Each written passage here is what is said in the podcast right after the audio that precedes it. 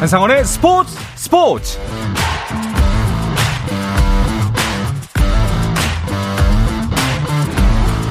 스포츠가 있는 저녁 어떠신가요? 아나운서 한상원입니다.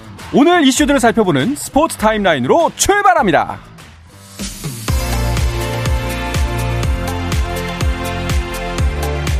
네, 프로배구 경기 상황부터 보겠습니다. 여자부 페퍼 저축은행이 다시 한번 시즌 첫 승에 도전하고 있습니다. 세터 이고은과 이한비의 고군분투가 눈에 띄지만 강소비가 돌아온 GS칼텍스는 버거운 상대일 수밖에 없는데요.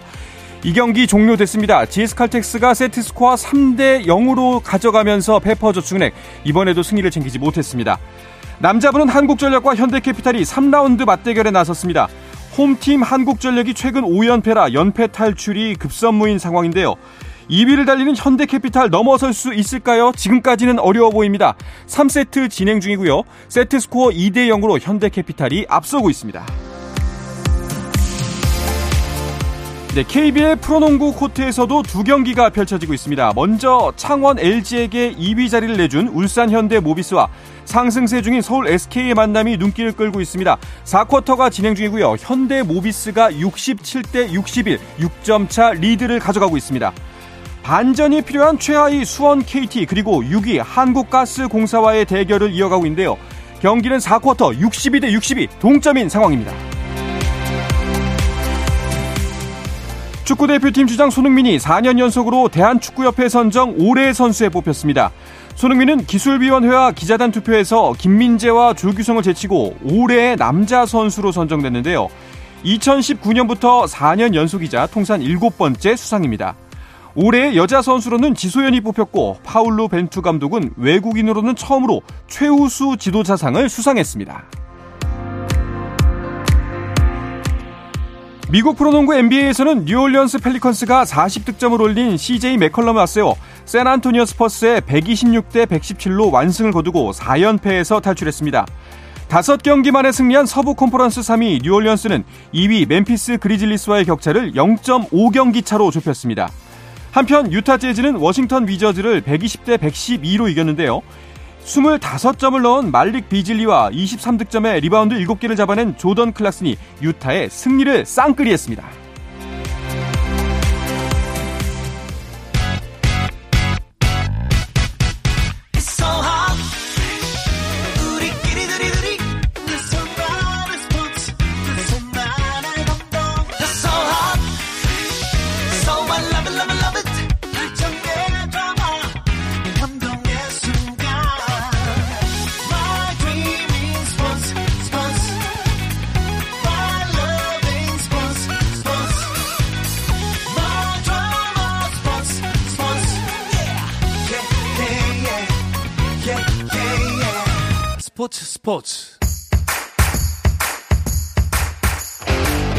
안녕하세요. KBS 축구 해설위원 한준희입니다.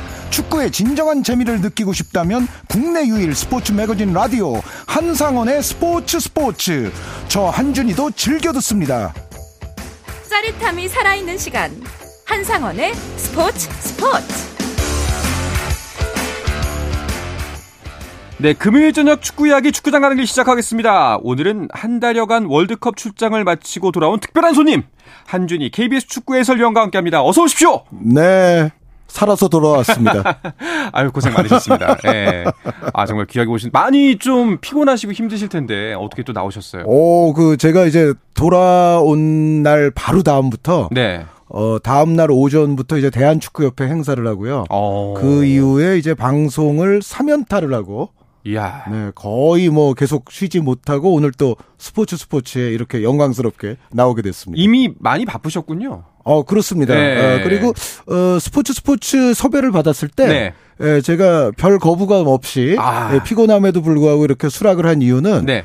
그 전에 제가 또 월드컵 정리 방송들을 많이 했기 때문에 네네. 어차피 비슷할 것이다. 아, 그래서 특별히 뭐 그렇게 내용상 어, 제가 음. 고민할 필요는 없을 것이다라는 예측을 했습니다. 알겠습니다.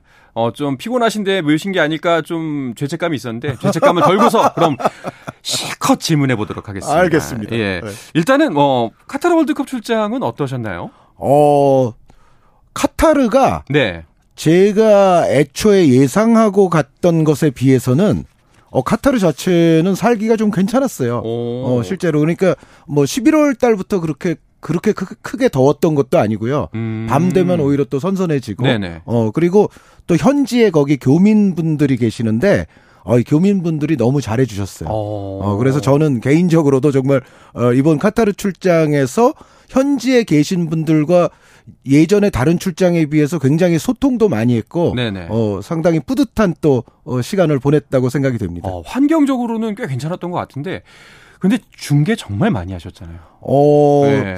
아마 제가 정확히 집계는 안 해봤는데 네. 방송 3사 해설위원들 현지에 간 분들 중에서 제가 가장 많이 하지 않았을까라는 어. 어, 또 약간 얼척없는 추측을 해보고 있습니다. 네. 그러게요. 참 고생 많으셨는데 어, 일단은 이거부터 여쭤보고 싶어요. 그 카타르 월드컵에서 뭐 경기 중계도 하시고 또 이제 현장에서 직접 보시기도 하고 여러 가지 경험을 하셨을 텐데 보신 경기 중에 한준희 위원님 기준으로 가장 재밌었던 경기는 어떤 경기였나요? 어, 가장 재미있었던 경기는 한 세 경기 꼽아보면은요. 네. 역시 전 세계 유구한 축구 역사에 영원히 길이 아로 새겨질 결승전은 빼놓을 수 없을 것 같고요. 그리고 이제 우리나라 또 축구 역사에 길이 길이 남게 될 그 마지막 조별리그 포르투갈전. 포르투갈전. 예. 그리고 사실은 제가 이제 현장 중계를 직접 했던 경기이기도 한데 조원이 이제 남현종. 음, 아나운서 조원이 위원과 더불어서 그 사우디아라비아와 아르헨티나의 그 아르헨티나 경기. 조별리그 첫 번째 어. 경기. 예, 이 그 경기도 저는 사실은 굉장히 잊기 어려운 경기 아닌가라고 생각이 됩니다. 중계하면서 약간 충격도 받으셨을 것 같아요. 그 경기는.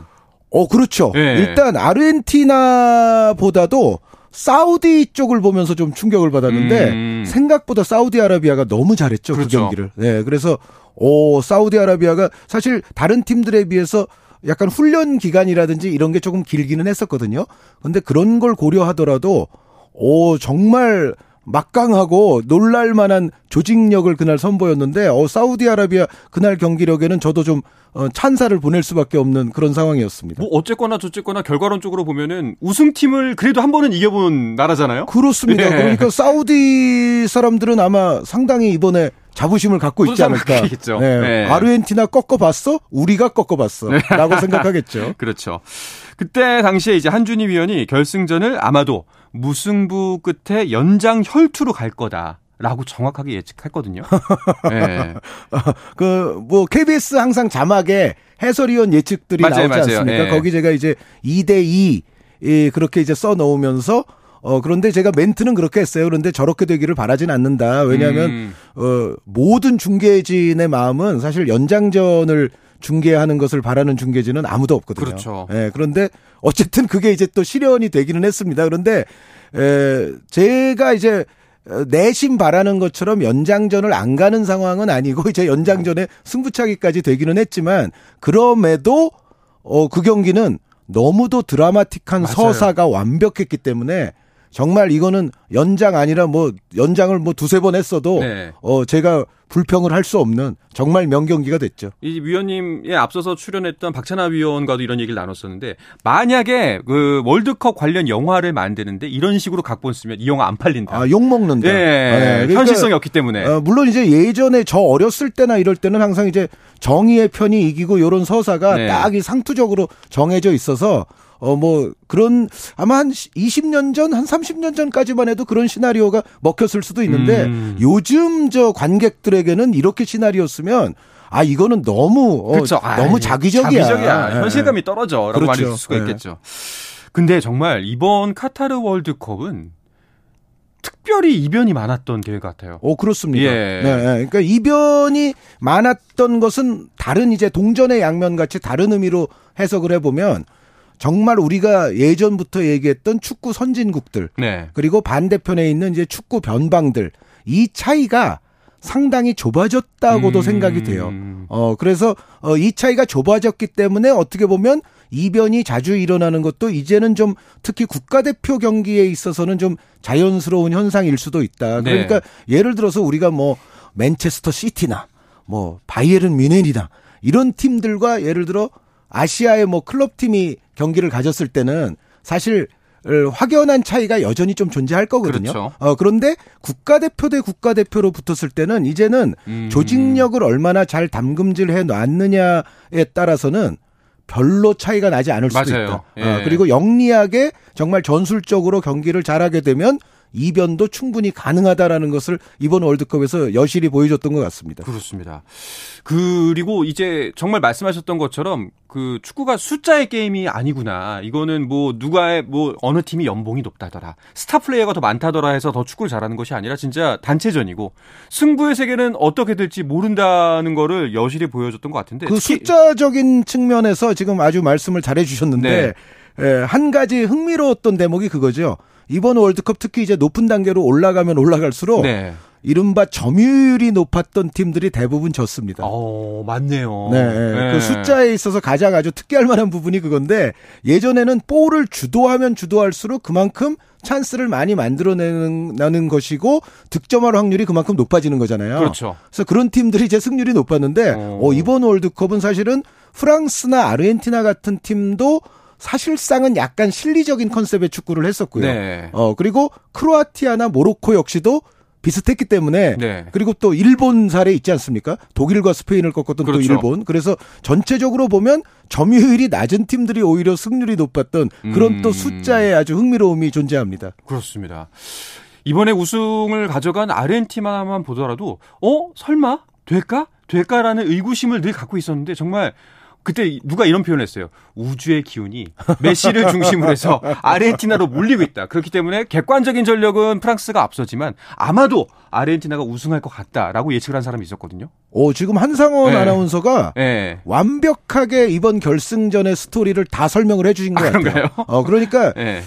어, 정확히 제가 뭐 그거를 집계할 수는 없지만 지구상에 정말 수많은 사람들이 축구를 좋아하잖아요. 그렇죠. 그런데 제 생각에 마지막 결승전 하는 날 프랑스를 응원한 지구인이 과연 얼마나 될까? 아, 라고 그렇죠. 생각해 보면 한 10% 미만일 확률이 높고 음. 아마 전 세계 축구 팬의 한 90% 정도는 아르헨티나의 우승을 보고 싶어 하지 않았을까. 그런데 그들도 사실 이성적으로는 프랑스가 그래도 전력이 좀 더 좋은데. 그렇죠. 예. 아르헨티나에 예. 물론 메시가 있지만 평균적인 선수들을 보면 프랑스는 예를 들어 음바, 음바페만 막아서 되는 팀은 아니거든요. 맞아요. 그러니까 그리즈만도 막았어야 네. 됐고 지루도 막았어야 됐고 뭐 그날 정말 못하긴 했지만 뭐 덴벨레도 막았어야 됐고 프랑스는 평균적으로 막아야 될 선수가 더 많아. 음. 아르헨티나는 그것에 비하면 여전히 메시에 대한 의존도가 좀 심해. 네. 이런 걸 고려하면 사실 많은 이들이 프랑스가 그래도 세긴 센데 뭔가 내 가슴은 아르헨티나가 우승을 해서 어. 메시가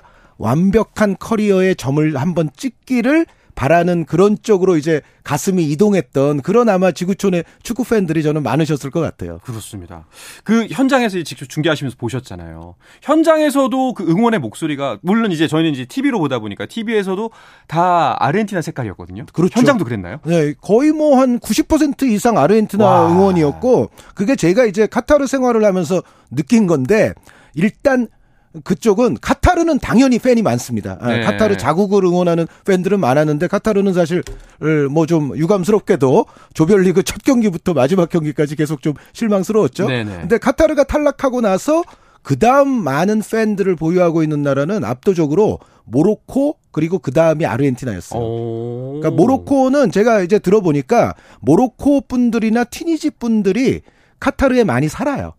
어 그러니까 아랍권이라는 어떤 그 동질감도 있거니와 실제로 모로코인들이 또 카타르에 많이 거주를 하기 때문에 음, 가까운 나라군요. 어 심- 당연히 예. 이거는 응원단이 많을 수밖에 없었는데 그러면은 이제 그 다음으로 이제 아랍권과 관련이 없으면서 응원단이 가장 많은 나라가 아르헨티나였는데 제가 이렇게 봤을 때는 아르헨티나 분들이 다른 나라 분들보다 많이 건너와서 응원을 한 것도 있지만 또 현지에 사는 카타르인이나 다른 외국인들도 아르헨티나 유니폼 입고 와서 응원하셨던 분들이 제가 봤을 때는 꽤 많았거든요. 네. 그러니까 그것이 바로 아까 말씀드렸던 지구촌 많은 축구 팬들이 메시의 뭔가 마지막 완성을 기대하는 팬들이 많았다는 게 증명이 되죠. 네. 네. 와, 딱그 딱 결승전 이제 승부차기 끝에 승부가 딱 결정 지어지고 또 마지막 뭐 이제 메시의 대관식 혹은 이제 우승 시상식을 현장에서 보셨다는 게 아, 어떤 기분일까? 굉장히 좀 부럽기도 해요, 사실. 어, 제가 중계를 안 하고 차라리 관중석에서 봤으면 더 좋았을 것 같기는 그렇죠. 한데 네. 중계라는 또 고된 일이 또 앞에 있었기 때문에 사실은 네. 뭐 어, 약간의 에, 저는 피로감을 좀 느끼기는 했지만 어찌됐건 한상원 아나운서 말씀대로 정말 그 순간을 제가 축구를 또 업으로 하는 사람으로서 함께 할 수 있었다는 음. 것은 아마 제 인생에 있어서도 영원히 잊지 못할 한순간이었으면 틀림이 없습니다. 네. 자, 정말 이제는 메시 없는 아르헨티나 상상할 수가 없기는 한데, 음, 어쨌거나 다음 월드컵에는 거의 뭐, 못 출전한다고 봐야겠죠? 어, 상식적으로는 그런데 최근에 이제 음, 또 현지에서 나오는 보도들을 보면 외신들을 보면 메시 선수가 어, 국가대표를 지금 당장 뭐 그만두거나 할 생각이 없는 쪽으로 또 보도가 나오잖아요. 네. 그러니까 세계 챔피언과 더불어 계속 항해를 하겠다. 뭐 음. 이런 의지를 지금 피력을 하고 있는데 그런데 이제 이게 월드컵은 또 4년 후 아닙니까? 그렇죠. 어, 4년 후라면은 메시 선수가 1987년생이니까 4년 후면은 확실히 좀 나이가 많기는 많아요. 네. 어, 근데 어찌됐건 제가 봤을 때는 메시 선수가 할 수 있는 데까지는 그래도 아르헨티나 대표팀을 좀 더 하지 않겠는가. 그런데 그것이 월드컵에 에 있어서까지 과연 할런지는 좀 두고 봐야 될 것 같습니다. 네. 일각에서는 뭐 혹시 코치 겸 선수로 뛰는 거 아니냐, 나중부터. 뭐 그런 얘기 나오더라고요. 어, 그것도 가능은 네. 하겠어요. 예, 예, 예. 자, 정말, 어, 만약에 이것도 하나 이제 여쭤보고 싶은 게, 이번 월드컵이 이제 마무리가 됐고, 이번 월드컵을 보면서 한준희 위원이 느끼시기에 4년 후가 가장 기대되는 팀은 어떤 팀이었나요? 어, 4년 후가 가장 기대되는 팀이라고 한다면 역시 좀 젊은 팀 아니겠어요? 그렇죠. 예, 그러니까 어 제가 봤을 때는 프랑스가 물론 이제 지루라든가 그리즈만 같은 선수는 세대 교체가 어느 정도 될 수는 있지만 여전히 아마 제 생각에는 4년 후에도 프랑스는 강할 것 같아요. 네. 그리고 은바페 선수가 이제 최근에 막 만으로 24살이 됐거든요. 어, 아, 맞죠. 생일이 지났죠. 예, 예, 20일이 그러니까 생일이었으니까. 은바페 선수가 월드컵 결승에 한 생일 한 이틀 전인가 그랬을 네. 거예요. 그런데 어, 은바페 선수가 4년 후에도 이제 27, 8이에요. 그러면은. 초절정기이고 네. 은바페 선수가 벌써 월드컵에서 12골을 넣었거든요. 네. 그게 펠레 선수와 같은 수치거든요. 맞아요. 네, 펠레 선수가 이제 58년부터 70년까지 있었는데 그 수치와 같은 수치를 벌써 두 두, 차례 네. 만 23살에 그냥 해냈단 말이죠. 제가 봤을 때는 다음 월드컵은 역시 프랑스가 좀 기대가 됩니다. 알겠습니다. 네. 그러면은 이제 음, 선수로 이제 개인으로 가봤을 때 은바페를 제외하고 또 혹시 좀 눈여겨 보거나 기대가 되는 선수가 한 명 정도 있다면 누가 있을까요? 저는 이번 월드컵을 뛴 선수는 아닌데요. 많은 축구 팬들이 어, 메호 대전을 오랜 시간 우리가 또 아, 어, 인구에 회자가 됐었잖아요. 누굴 말씀하실지 알 것 같습니다. 그런데 이제 메호 대전 이후에 네. 에, 음홀 대전을 많이 그렇죠. 이제 인구에 회자를 네. 시키거든요. 그러니까 그 여기서 이제 홀은 맨체스터 시티의 노르웨이 공격수 엘링 브라우트 홀란드 선수를 얘기, 얘기하는 건데 네. 이제 노르웨이가 월드컵 본선에 와서 한번 음홀 대전이 월드컵에서 펼쳐질 수 있다면 이게 또 엄청난 또 세계 축구 팬들의 관심을 모을 것이고 한 선수 정도 더 얘기한다면 아무래도 브라질의 비니시우스 선수. 음, 네. 그러니까 음홀 비까지 음홀비. 이야기하는 팬들도 있거든요. 네네. 네, 그래서 앞으로는 한번 음홀비 대전을 그런데 여기서 이제 음과 비는 월드컵 본선에 올 확률은 매우 높잖아요. 근데 홀이 좀 문제죠. 네, 홀이 노르웨이가. 좀 문제인데 네. 이제 다음부터는 그래도 또 48개국이 되면서 유럽도 어, 맞네요. 어, 유럽도 카드가 네. 한세장 이상 늘어날 수가 있거든요. 그러면은 아마 홀도 잘하면은 들어오지 않을까. 네. 네, 음홀비. 네. 야, 그 말씀만 들어도 좀 기대가 됩니다. 자, 16강 진출을 이룬 한국 대표팀의 4년 후도 기억시 기대가 되는데요. 자, 한준희 위원의 시선으로 본 한국 대표팀은 어땠는지도 궁금합니다. 이야기는 잠시 쉬었다 가서 계속 나누겠습니다.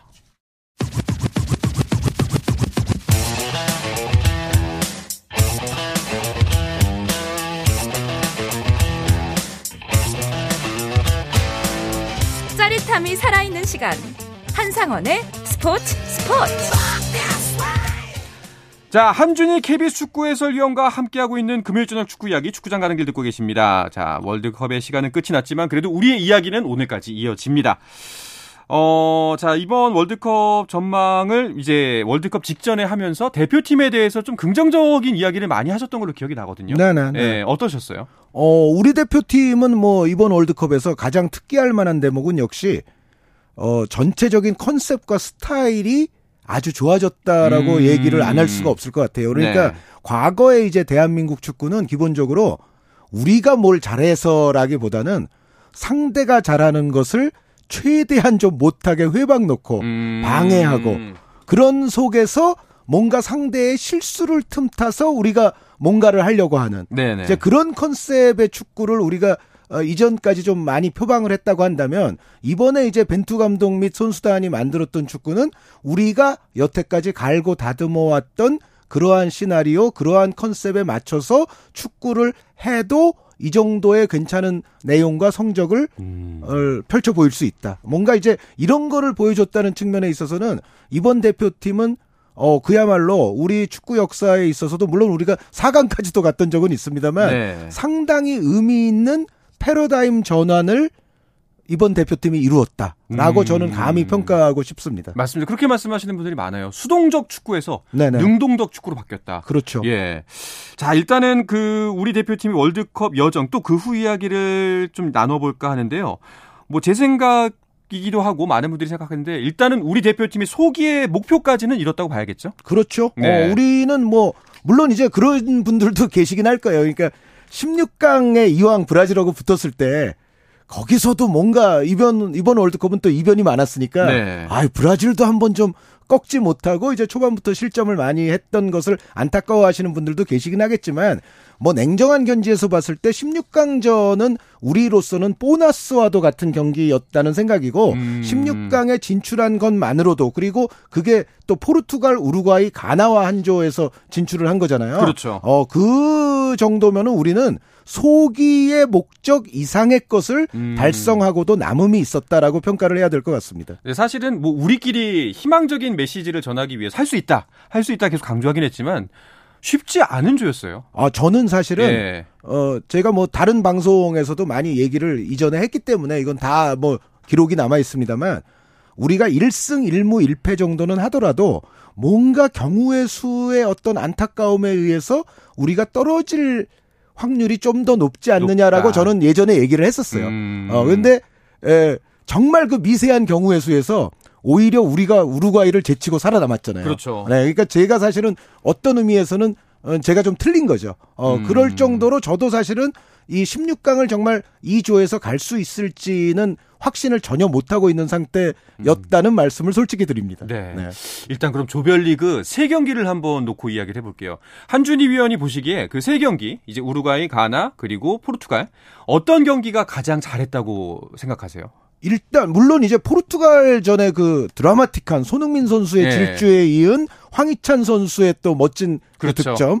그거는 정말 우리 축구 역사에 정말 영원히 기록될 모멘트라고 봐야 되겠죠. 그런데 전체적인 어떤 흐름에서 보면 역시 우리가 첫 경기 우루과이전을 참 음. 잘했다. 아, 그러니까 사실은 이번에 참여한 우루과이 팀이 뭐 발베르데 선수를 비롯해서 우리가 상대하기에 조금 버겁지 않을까라는 예측도 네. 국내 외적으로 많이 있었는데 우리가 우루과이전에서 말씀드렸던 우리의 축구를 제대로 구사하면서 물론 승리한 건 아니지만 무승부를 하고 승점을 따내면서 첫 경기를 마칠 수가 있었거든요. 네. 그것이 전체적인 시나리오를 조별리그 끝날 때까지 좋게 만들었던 원인이었고 결국 마지막 경기에서 포르투갈은 약간 로테이션을 시켰었잖아요. 네네. 이제 그런 부분들이 작용을 하게끔 하는 데 있어서는 우리가 첫 단추를 그래도 잘 끼웠기 때문에 그게 가능했다고 볼 수가 있거든요. 음. 그래서 저는 사실은 우루과이전이 상당히 전체 90분 내용으로 봤을 때는 인상적인 한 판이었다라고 생각을 합니다. 그렇군요.